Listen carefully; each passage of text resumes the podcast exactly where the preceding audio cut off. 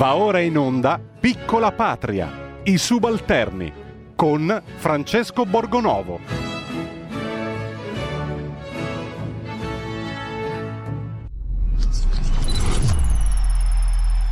Buongiorno, bentornati ai subalterni e Piccola Patria. Oggi è l'ultimo venerdì di Quaresima, il venerdì santo e noi, come dire, abbiamo affrontato la traversata nel deserto, in realtà la stiamo ancora affrontando e durerà ancora un bel po'. Eh, chiusure, restrizioni, anche a, a, Pasqua e soprattutto a Pasqua, eh, un po' come a Natale, insomma, ci prepariamo ad affrontare un po' di divieti, eh, un po' a malincuore, devo dire, perché nonostante eh, fuori ci sia bel tempo e ci avessero promesso, il ministro Speranza in particolare, ci avesse promesso che a fine marzo saremmo stati tutti vaccinati, beh, eh, in realtà non è esattamente così, anzi ci sono eh, persino un po' di... Mm, come dire, di rallentamenti, le regioni protestano e eh, ci sono un po' di problemi, anche se non è ben specificato, non è detto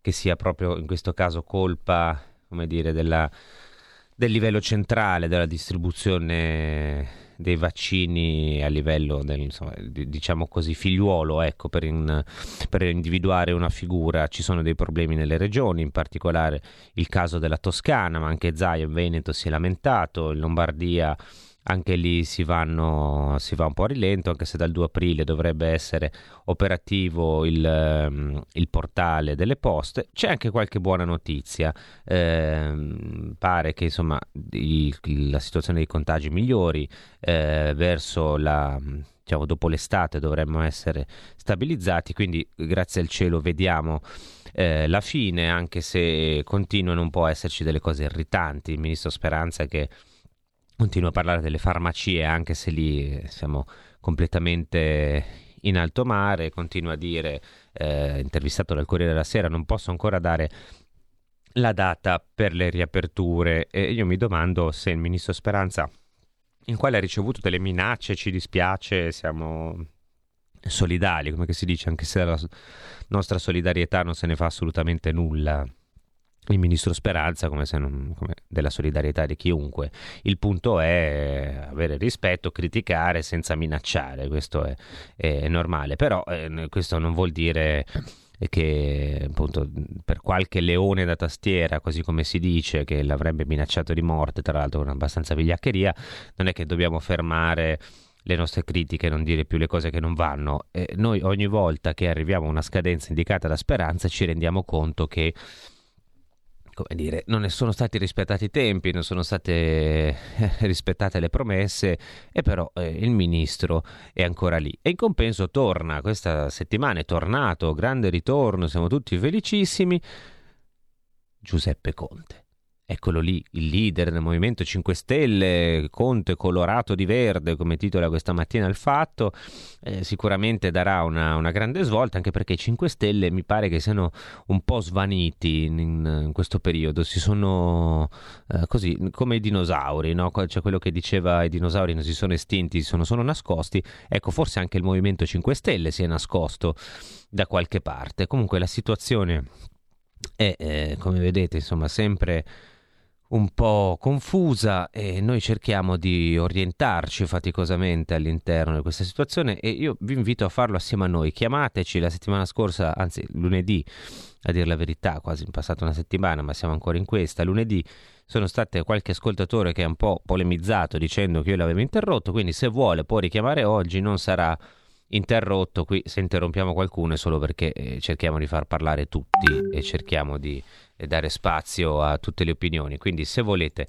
eh, telefonateci e abbiamo anche un messaggio, vediamo cosa dice. Minacciare di morte è una fatica inutile. E, in effetti, prima, dice la nostra ascoltatrice, tanto prima o poi moriamo tutti e questo è vero. Eh, come dire, tra le morte e le tasse sono le cose più sicure che esistano. Eh, noi fra poco avremo un ospite speciale che eh, sta proprio finendo adesso in questi, in questi, minuti la sua trasmissione, cioè Francesco Vecchi, conduttore di Mattino 5, che forse tanti di voi conoscono, quindi speriamo che eh, insomma una volta finito di vedere Mattino 5 vi colleghiate con RPL e potete telefonare, c'è una telefonata, sentiamo subito così iniziamo bene, buongiorno.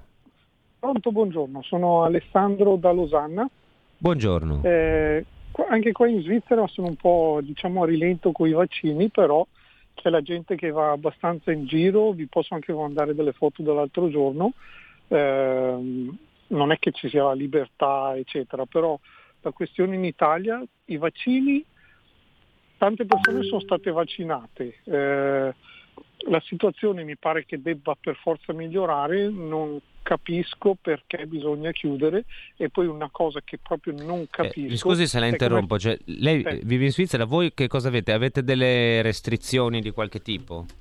Cioè le restrizioni che è un po' complicato andare fuori dalla Svizzera, eh, se devo andare in Italia ho delle problematiche che se poi ritorno in Svizzera devo fare oh, dieci giorni di quarantena a casa, quindi non, non mi muovo, eh, però non posso andare da un cantone all'altro, c'è la gente che fa le vacanze in Svizzera, eh, per andare nei negozi ok si mette la mascherina ma però lei può andare resto... nei negozi se vuole andare in un negozio voi potete andare in un negozio sì eh, i ristoranti sono chiusi come anche in Italia, c'è il delivery, però tutte le cose... Eh, Tutti i negozi sono aperti. Non è divertente, però è fattibile. E eh. quindi non, capi- non, capisco una cosa, cioè... Perché noi chiudiamo? Per, eh, chiudete e poi avete... In Italia c'è ancora speranza lì al, alla gestione della sanità. Cioè, eh, guardi, me lo chiedo anch'io, fare... credo che se lo chiedano anche gli altri ascoltatori perché abbiamo... Cioè, io mi, mi, fido di me stesso, ma non farei mai, non mi, non mi passerebbe mai di essere, di fare il ministro della sanità, soprattutto in un momento così. Cioè, la sanità fino a qualche anno fa magari non, è, non serviva il, un, uno super capace, ma adesso è, è il ministero più importante assieme all'economia e, abbia, e c'è una persona così. Eh, guardi, mm, come dire, non, purtroppo non posso dare delle risposte se non condividere il suo sgomento per il fatto che Speranza sia ancora lì, eh, nel senso che io non, non, so se ci sarebbe qualcuno eh, più capace di lui, eh, penso di sì, nel senso che lui ha dato prova di non esserlo se non altro, quindi eh, di aver fatto gravi errori e di avere, mm, soprattutto di non aver mai chiesto, né chiesto scusa, che vabbè tanto non lo fa nessun politico, eh, né soprattutto riflettuto su questo. Il problema vero, secondo me, è, è questo. Guardate l'Inghilterra.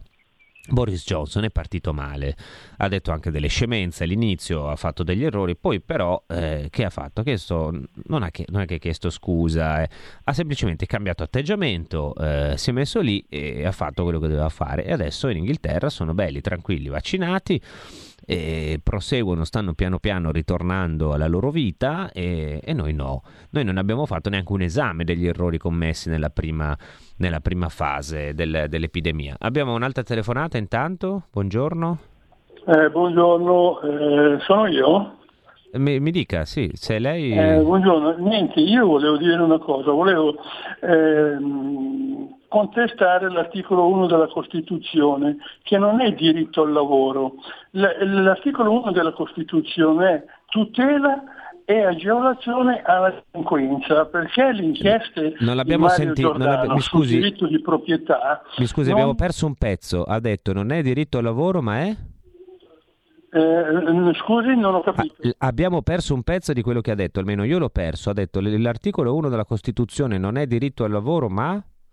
Ma, ma tutela e protezione della delinquenza, perché le inchieste di Mario Giordano sul diritto di proprietà non vale, praticamente i delinquenti sono tutelati, a parte anche in altri campi, eh, lo spaccio di droga, tutte quelle robe lì che vengono praticamente sono pene irrisorie eh, se sono fatte da certe persone, perché il diritto di proprietà vale per lo Stato solo se si paga le tasse, poi chi è che dentro non gliene frega niente, anche il ministro della giustizia, il nuovo ministro della giustizia, è, è, partito con un piede sbagliato perché ha detto, eh beh, intanto cosa vuole che sia un, un'invasione, una cosa che invade una proprietà privata, non si può fare niente. E, insomma, noi le case dobbiamo dare, non ce ne frega niente di chi è proprietario. Anche lo cioè, lei, lei è arrabbiato perché la di... gente non gliene frega niente. Dice che non, non, viene tutelato il diritto di proprietà delle case. Non, vabbè, non la, sen- non la sentiamo più.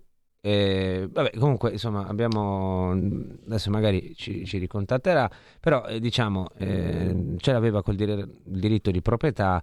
diciamo che in questo caso, sì, è vero, in Italia i diritti dei proprietari di case, specie quando ci sono del, degli sfratti delle cose del genere, non è molto tutelato. Diciamo che non è tutelato tantissimo neanche il diritto alla casa in generale. Ci sono un sacco di persone un sacco di italiani che aspettano ad esempio la casa popolare. Abbiamo visto, mi sono trovato ieri sera a commentarlo nella trasmissione di Paolo Del Debbio. Eh, cosa è successo a Roma, dove ci sono un po' di rom che per essere, come dire, sgomberati dal campo ricevono la, la casa popolare scavalcando un po' di graduatorie e passano davanti ad altra gente che aspetta la casa da anni e giustamente è incazzatissima. Vabbè, allora noi prima di presentarvi l'ospite di oggi ci sentiamo un po' di musica così come dire, chiudiamo la settimana con un po' di energia.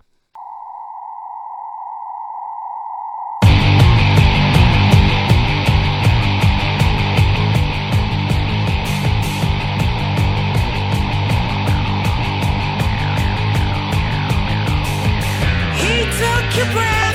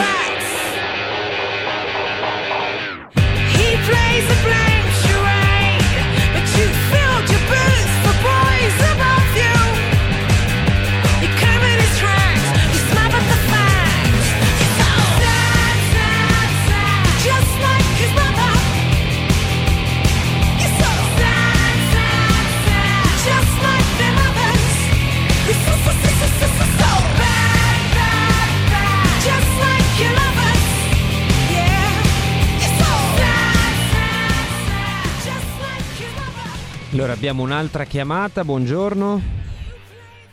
Buongiorno. Buongiorno. Chiamo da Milano. Buongiorno. Volevo rispondere il, il, il precedente, non, il precedente forse chiamava dalla Svizzera? Sì, c'è un signore che è chiamato dalla come Svizzera. Mai, eh, come mai abbiamo ancora speranza alla sanità? Lo esige il, il nostro Presidente della Repubblica. Lo esige lui a tenere questo personaggio. Non dico altro. Grazie, buongiorno. Chiamo da Milano. Grazie, grazie a lei. Eh, in effetti la manina di Mattarella probabilmente c'è, non solo in questo, eh, perché poi c'è tutto una, un gioco, credo, dietro le, le, quinte di quello che stiamo vedendo. Io ne ho scritto oggi, eh, si manifesta nell'atteggiamento di Enrico Letta nei confronti di Salvini e della Lega. Eh, tutti i giorni Enrico Letta si diverte ad attaccare la Lega che fino a prova contraria è nella stessa maggioranza. Eh, mi colpisce che uno insomma, dire, leader di un partito che fa parte della maggioranza continui ad attaccare anche con toni abbastanza sprezzanti eh, uno che sostiene il suo stesso governo, non si capisce per quale motivo. Eh, questo è un atteggiamento che insomma va contro in realtà quello che ha detto Mattarella quando ha invitato la Concordia nazionale, ma probabilmente lì c'è un, uh, uno scontro eh, sotto traccia per, uh, il per, decidere il nuovo inquilino del Quirinale ed è chiaro qual è l'obiettivo, cioè tenere tutte le forze sovraniste di centrodestra fuori dalla decisione per il colle. Eh, Mattarella lo ha sempre detto che non voleva la Lega, non voleva Fratelli d'Italia, non voleva i sovranisti e qui c'è una, una gara a spaccare la maggioranza proprio per tenere lontani i sovranisti dalla corsa al colle. Ci scrive un'ascoltatrice. Buongiorno, speranza è da cacciare. Beh, eh, condivido, devo dire, credo che molti, molti di voi condividano. Allora, diamo il benvenuto, sappiamo che qui ci ha fatto il favore di raggiungerci finita la sua trasmissione. Buongiorno Francesco Vecchi.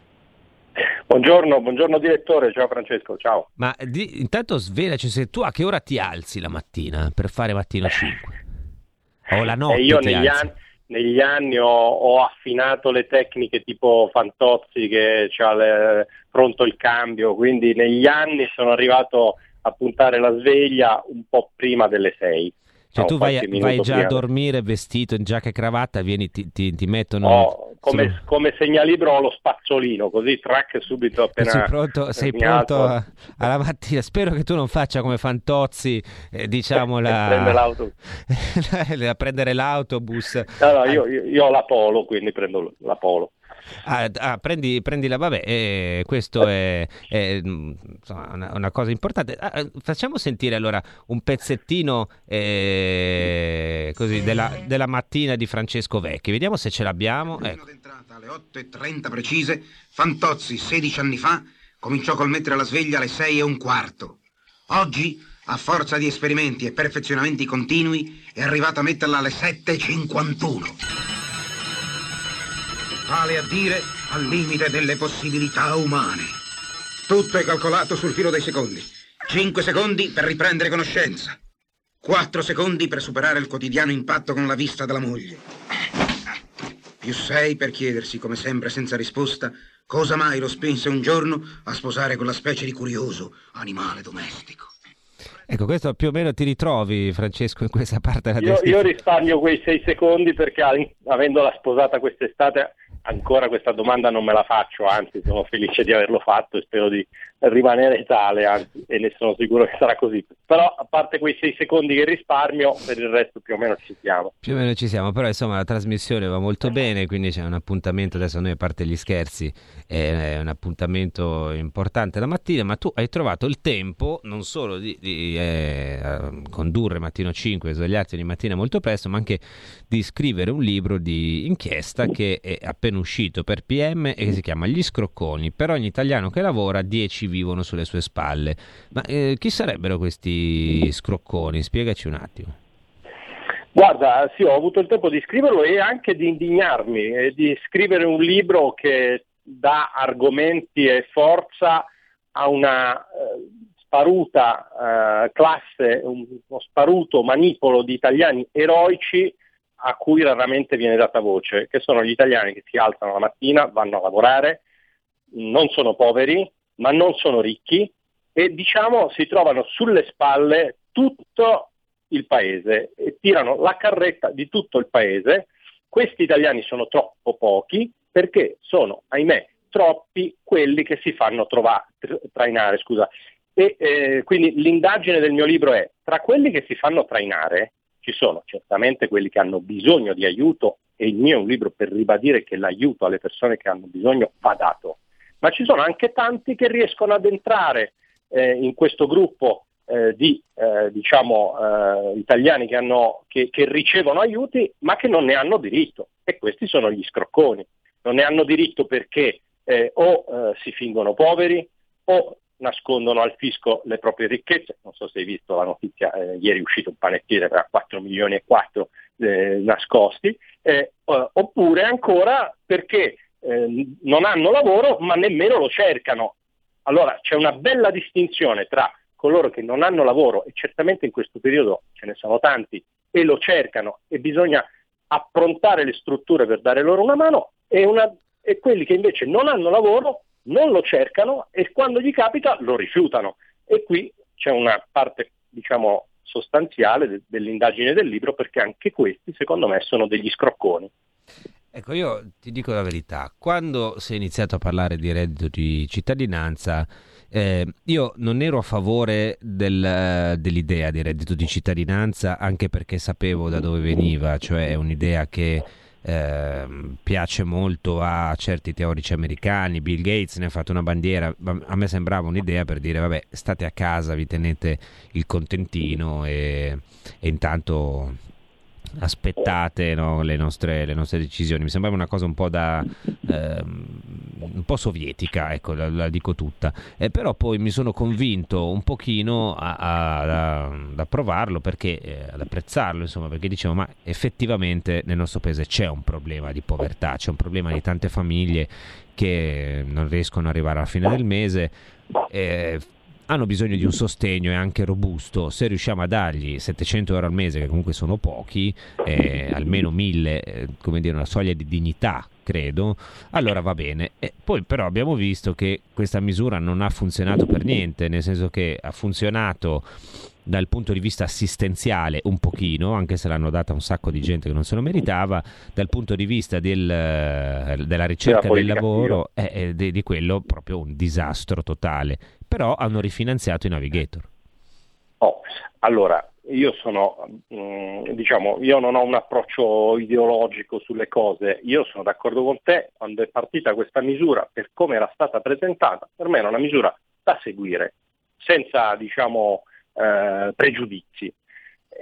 La misura mm, ha fallito, eh, ha fallito perché secondo me il patto, il patto eh, è fatto di due parti, non può essercene una sola. Il patto è io do una mano a coloro che ne hanno bisogno, dandogli intanto un sostegno e poi soprattutto degli strumenti o per, tro- per trovare lavoro o per imparare a farne qualcuno di quelli che ricordo in Italia, cioè anche adesso, ne ho fatto una trasmissione settimana scorsa, ci sono un milione di posti di lavoro vacanti perché non abbiamo magari gente capace di farli.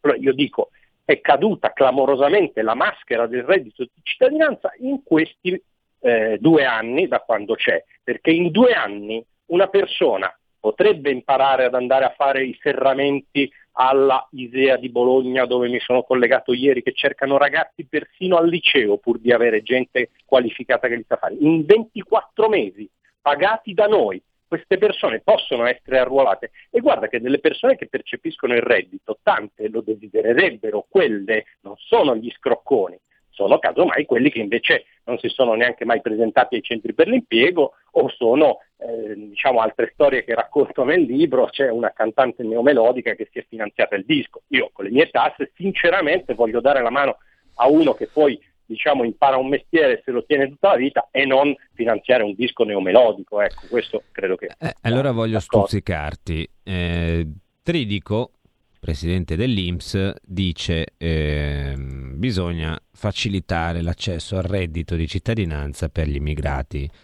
Sappiamo che eh, gli immigrati che risiedono in Italia da almeno dieci anni hanno accesso al reddito di cittadinanza. Ehm, forse da un certo punto di vista questo è anche giusto, nel senso che se uno è qua, anche se non è cittadino, lavora, paga le tasse, se si trova in difficoltà, una misura di sostegno serve, meglio quello che andare a fare il criminale. Ora io però penso che abbassare ancora ulteriormente la soglia, soprattutto mi fa specie che lo dica Tridico, eh, che a capo di un ente che non è riuscito a, a dare in tempo, a erogare in tempo la cassa integrazione al, ehm, agli italiani che ne avevano bisogno in questo momento. Magari è un ragionamento così molto semplice, no? molto basico, populista. Ma guarda, posso dire, io eh, su quello che hai detto sono d'accordo su alcuni aspetti e su altri no. Per esempio, eh, chiaramente a me non mi sta bene che, di, l'idea di dare il reddito a qualcuno perché sennò quello delinque. No, no eh, c'è una contraddizione. Se delinque voglio uno Stato che va a prendere i delinquenti e poi decide cosa farne, se può li espelle, se no li mette in carcere. È una, è una risposta, eh, cioè il reddito di cittadinanza eh, è stato usato ed è usato anche in questa proposta di critico eh, in un senso trasfigurato, cioè così come non deve essere dato perché altrimenti delinqui, non deve essere dato alla eh, clandestinità nel tentativo di farla emergere. Cioè io la clandestinità la voglio vedere attraverso un sistema di controlli che non è quello di dare 780 euro come invito ad emergere, perché noi non ce lo possiamo permettere. Per, eh, voglio dire quest'altra cosa. Qui possiamo come dire, dividerci anche dal punto di vista ideologico, eh, l'accoglienza, non l'accoglienza, però poi dobbiamo sempre ricordarci che c'è un gruppetto di italiani che paga tutte queste cose e che, quest- e che questo gruppetto di italiani, tanto più in un momento di difficoltà del Paese, sta schiattando, cioè la schiena produttiva del Paese si sta spezzando. Ti do un dato del libro che secondo me è molto significativo. Eh, la sanità, no? ne abbiamo parlato da un anno dei costi della sanità. Bene, se ce la dividessimo alla romana costerebbe circa 1800 euro di, eh, eh di tasse a testa. Allora, la nostra struttura fiscale, proprio perché il nostro fisco non è capace di, di avere un quadro chiaro del paese, è tale per cui su 60 milioni di italiani 44 milioni non pagano le tasse a sufficienza nemmeno per coprire i costi della sanità. Poi 11 milioni sono quelli che pagano le tasse giusto giusto per la loro quota e poi ci sono 5 milioni di italiani che sono quelli che pagano per sé e per tutti i 44 milioni. Mi dirai, eh beh certo, sono i, i nababbi, sono i nababbi, sono quelli che guadagnano più di 35 mila euro lordi annui.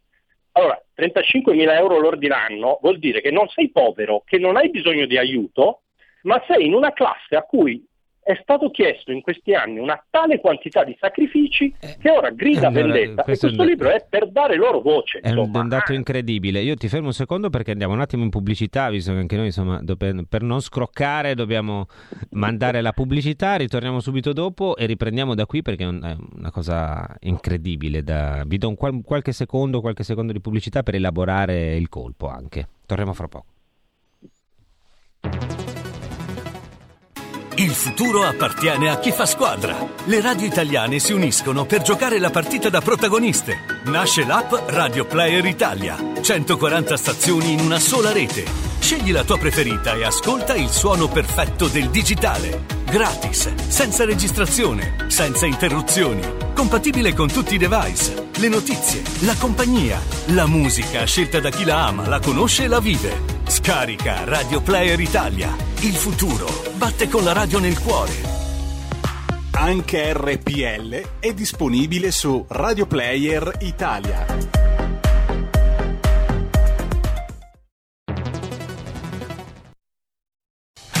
Porta con te ovunque RPL la tua radio. Scarica l'applicazione per smartphone o tablet dal tuo store o dal sito radiorpl.it Cosa aspetti?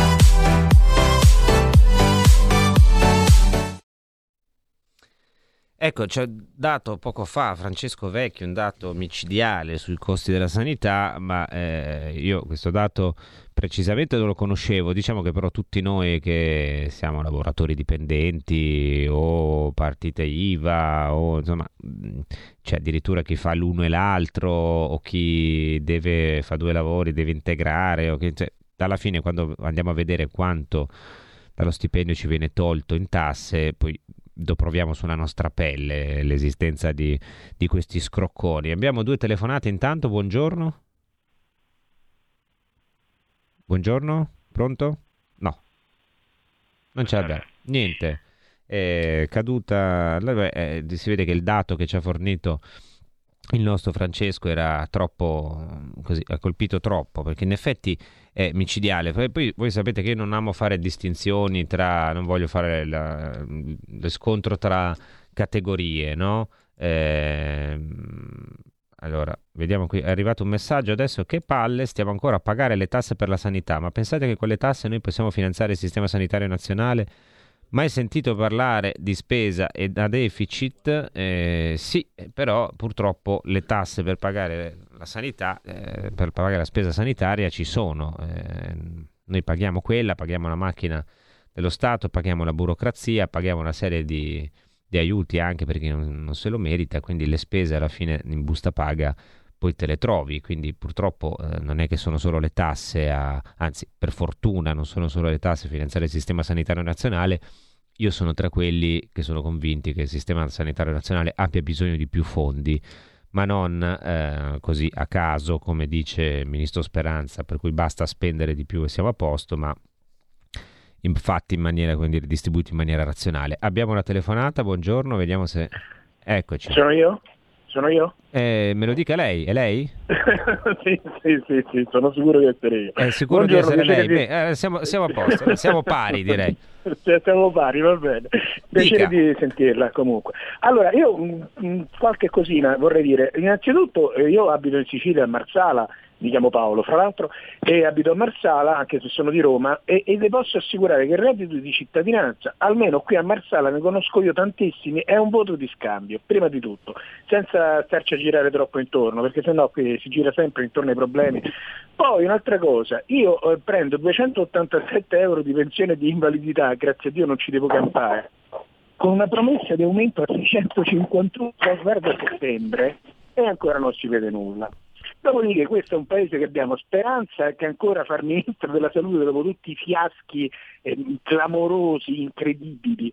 Conte che è ritornato, cioè Conte sta tornando Conte, e abbiamo, cioè, come si chiama lì, Enrico Letta che è diretta dalla Francia ci è venuto eh, eh, a dire che Casarini attentamente guardato si è fatto la telefonata e invece Salvini che ha difeso la sua patria, che era il suo dovere e invece sta a processo. Tutto qua, era solo un piccolo sfogo. Vabbè, eh, eh, come biasimarla, lo sfogo del venerdì. Siamo qua anche per quello, per raccogliere eh, i vostri sfoghi. Capisco diciamo che 250 eh, euro, quanti sono di pensione di invalidità al mese?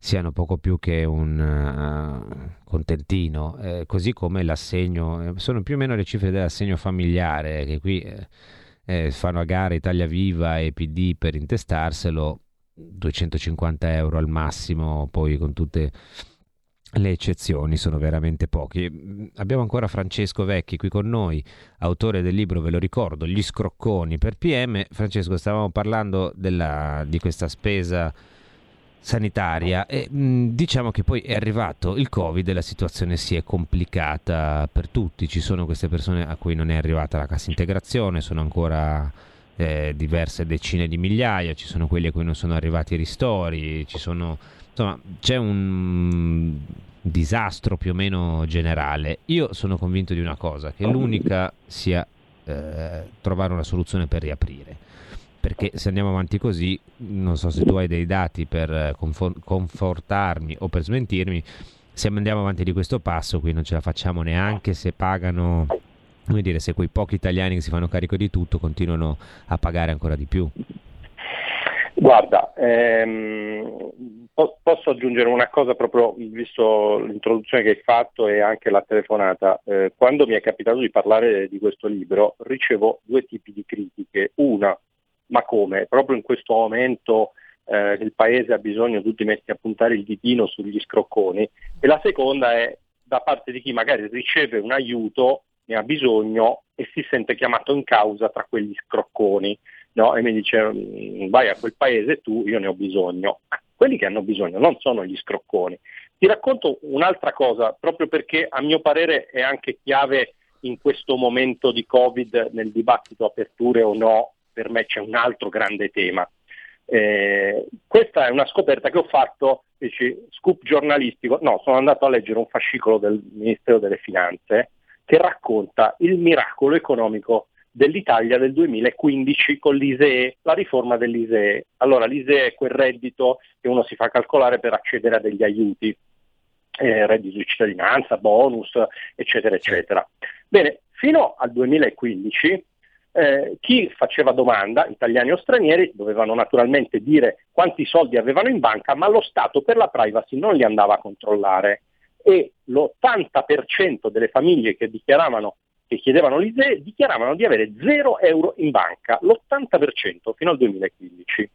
Dopo il 2015 lo Stato ha detto vabbè, sai che c'è, giusto giusto faccio sta fatica di fare una telefonata alla tua banca per vedere se è vero.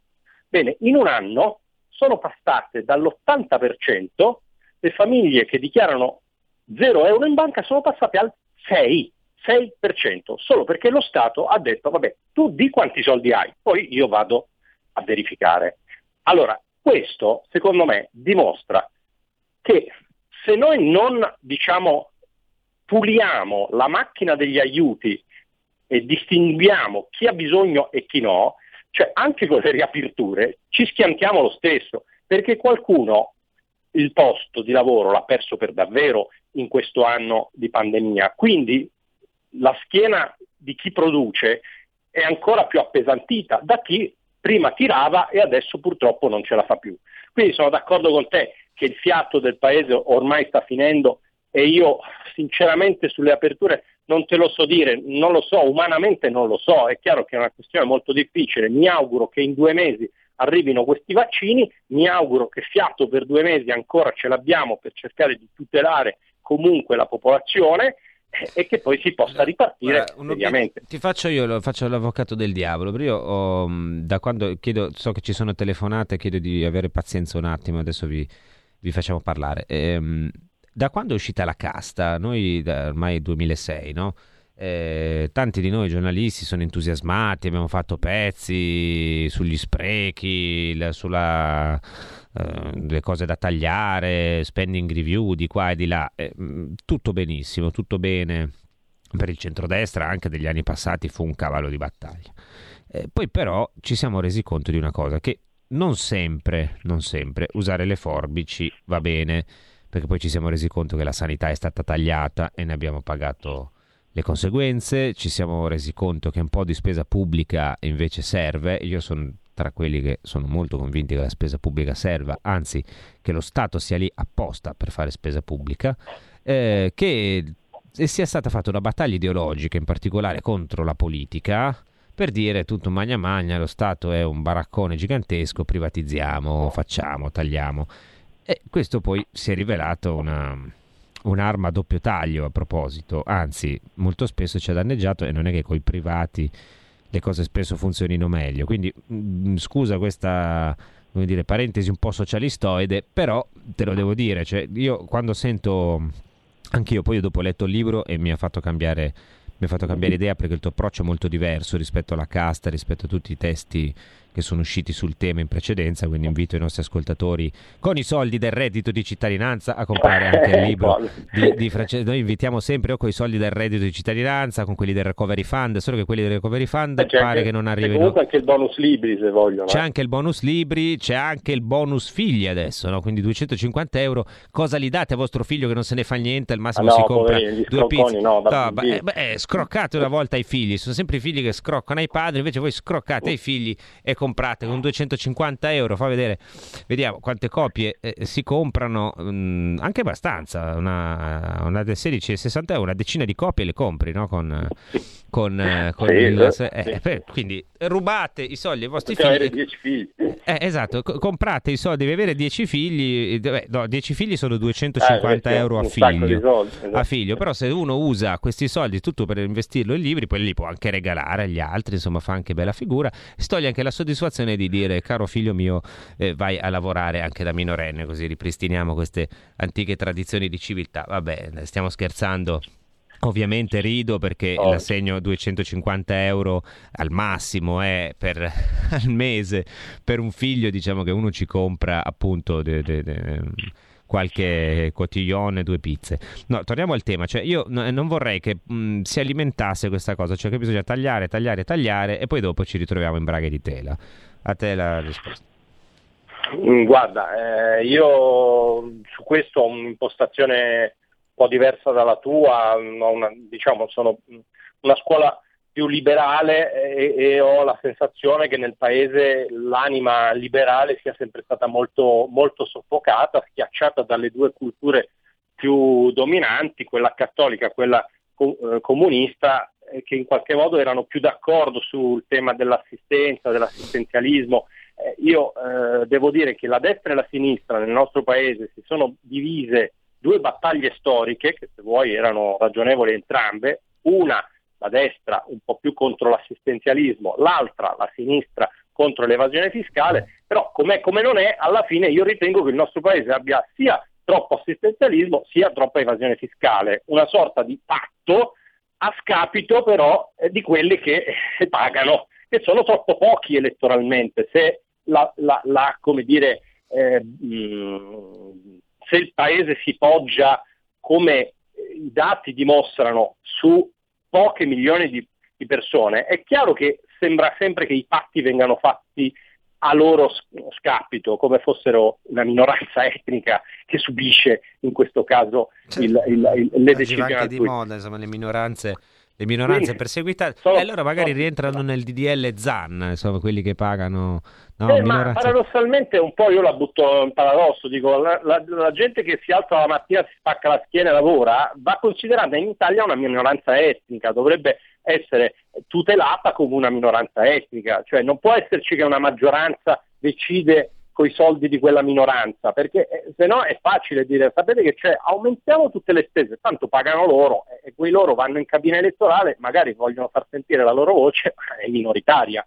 Questo io trovo di più... Che eh, rischioso, ecco. però beh, è chiaro che diciamo una impostazione più liberale. Questo, beh, di, guarda, essere più, liberale, essere più, liberale, di me si fa anche poca fatica, diciamoci la verità. Io non sono per, per eh, niente. non è che dobbiamo essere d'accordo su tutto. No, ma infatti io poi invito sempre i liberali, le mie trasmissioni, Giovanni Sallusti, in ospite fisso. Io po', in qualche maniera vi voglio bene, no? un po' come i panda, cerco di proteggervi.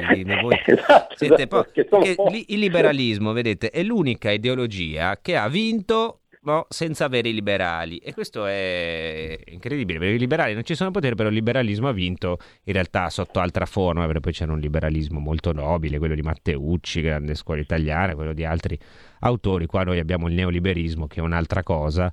Poi non voglio aprire dibattiti politologici, comunque io non sono un liberale, forse qualcuno l'ha capito, però è giusto che eh, ne parliamo e credo che in fondo sia anche giusto eh, un po' quello che dice eh, Francesco, cioè che bisogna andarci dentro, poi essere, non essere liberali non significa essere stupidi. Eh, vediamo un, uh, se abbiamo altre telefonate, so che c'è qualcuno che ha pazientato tanto, no, eh, li abbiamo fatti aspettare troppo e si sono liquidati eh, da soli, vabbè eh, avremo altre occasioni, no? dicevo um, c'è una, una, un fondo di, di, grande verità anche nell'approccio liberale che è quello di dire vabbè andiamo a vedere davvero come li spendiamo questi soldi e l'equità fiscale non consiste necessariamente nel dare come dire, tutta la stessa cosa, tutti gli stessi sostegni a tutti, cioè è giusto che ci siano anche delle disuguaglianze calibrate. E abbiamo invece una telefonata, buongiorno.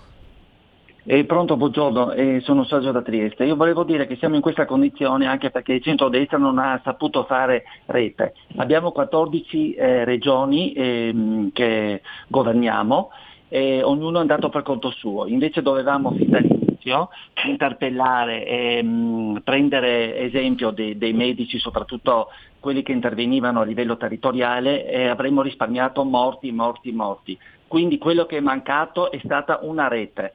E, mm, e, purtroppo ci ritroviamo con quel ministro della salute che neanche non nomino, con una mh, mm, ministra della giustizia che neanche non nomino, e tutti questi personaggi. Quindi forse la prossima volta ci servirà.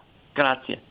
Grazie. Eh, beh, questo in realtà mh, mm, questo discorso ha a che fare con quello di cui abbiamo parlato fino adesso, perché eh, sulla sanità c'è stato tanto magna magna, sono stati tanti sprechi e purtroppo ci sono stati anche tanti tagli sbagliati. Questa è una delle cioè, se tu hai chiuso i presidi territoriali nelle piccole città, eh, hai chiuso addirittura i punti nascita, poi adesso abbiamo Bonaccini ad esempio che dopo averli chiusi dice "No, ma vanno riaperti". Vabbè eh, adesso siamo passati all'estremo opposto e non vorrei poi che questa idea facciamo, facciamo vedere che spendiamo significhi buttare nel water altri soldi. Ma ehm, al di là di questo, sì, è vero, mancava una rete, eh, i protocolli con i medici di base sono stati attivati tardi o non attivati affatto.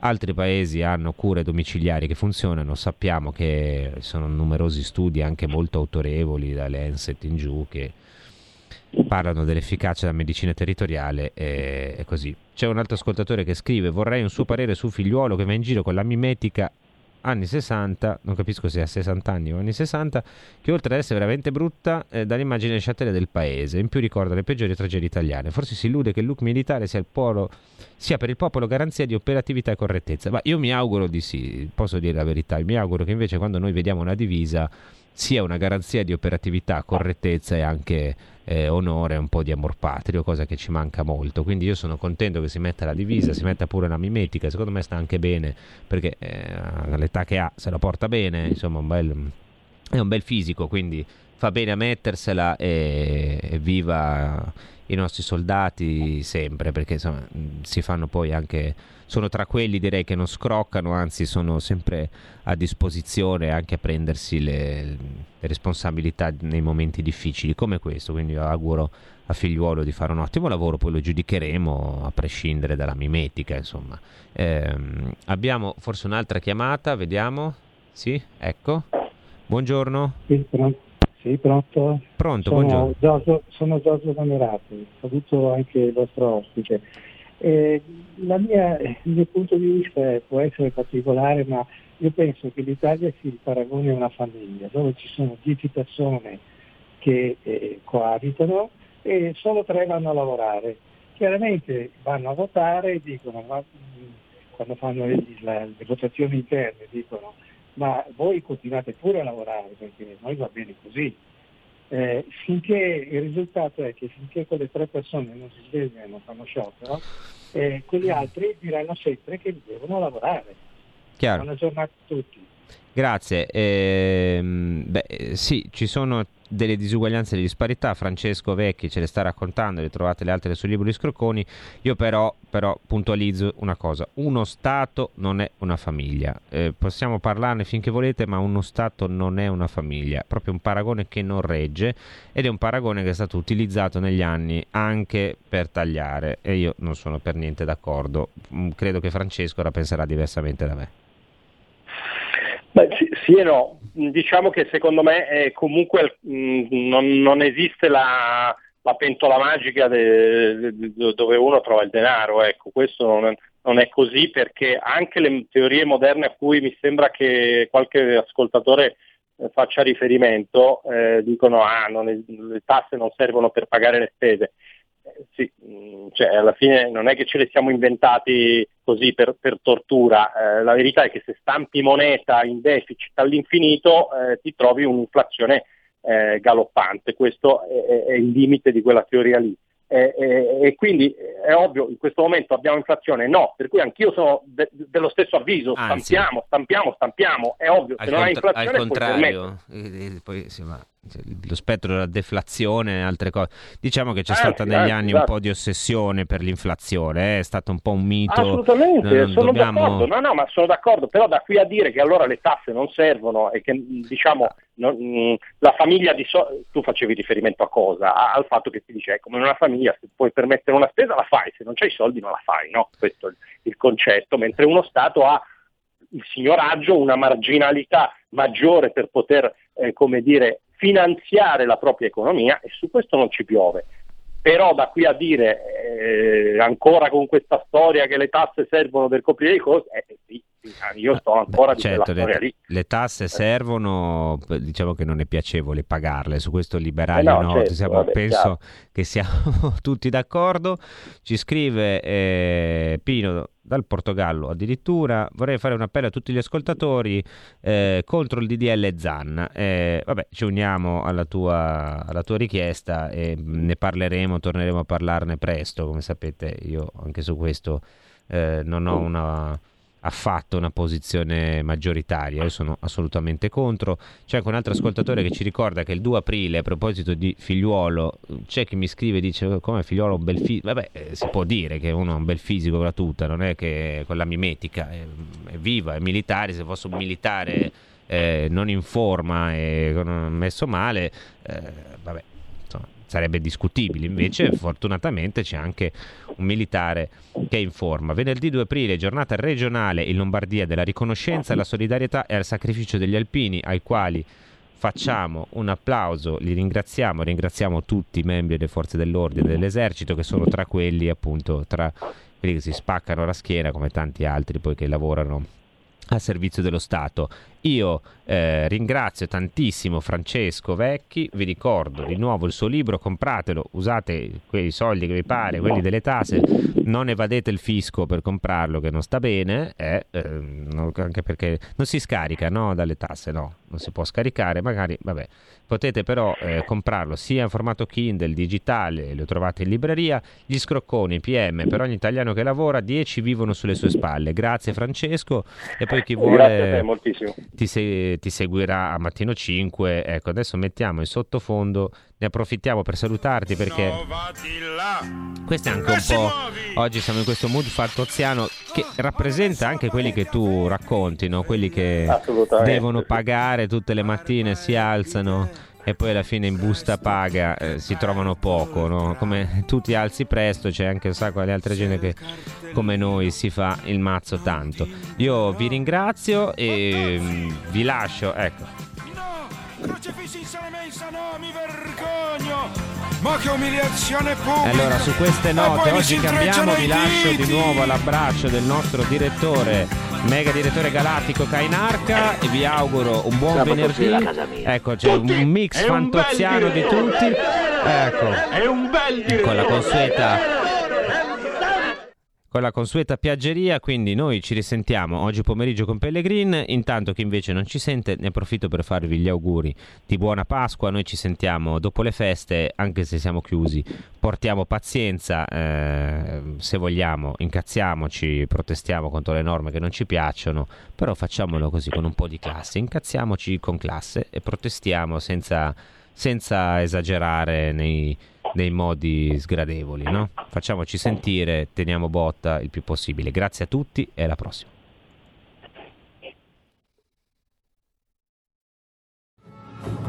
Avete ascoltato Piccola Patria, i subalterni con Francesco Borgonovo.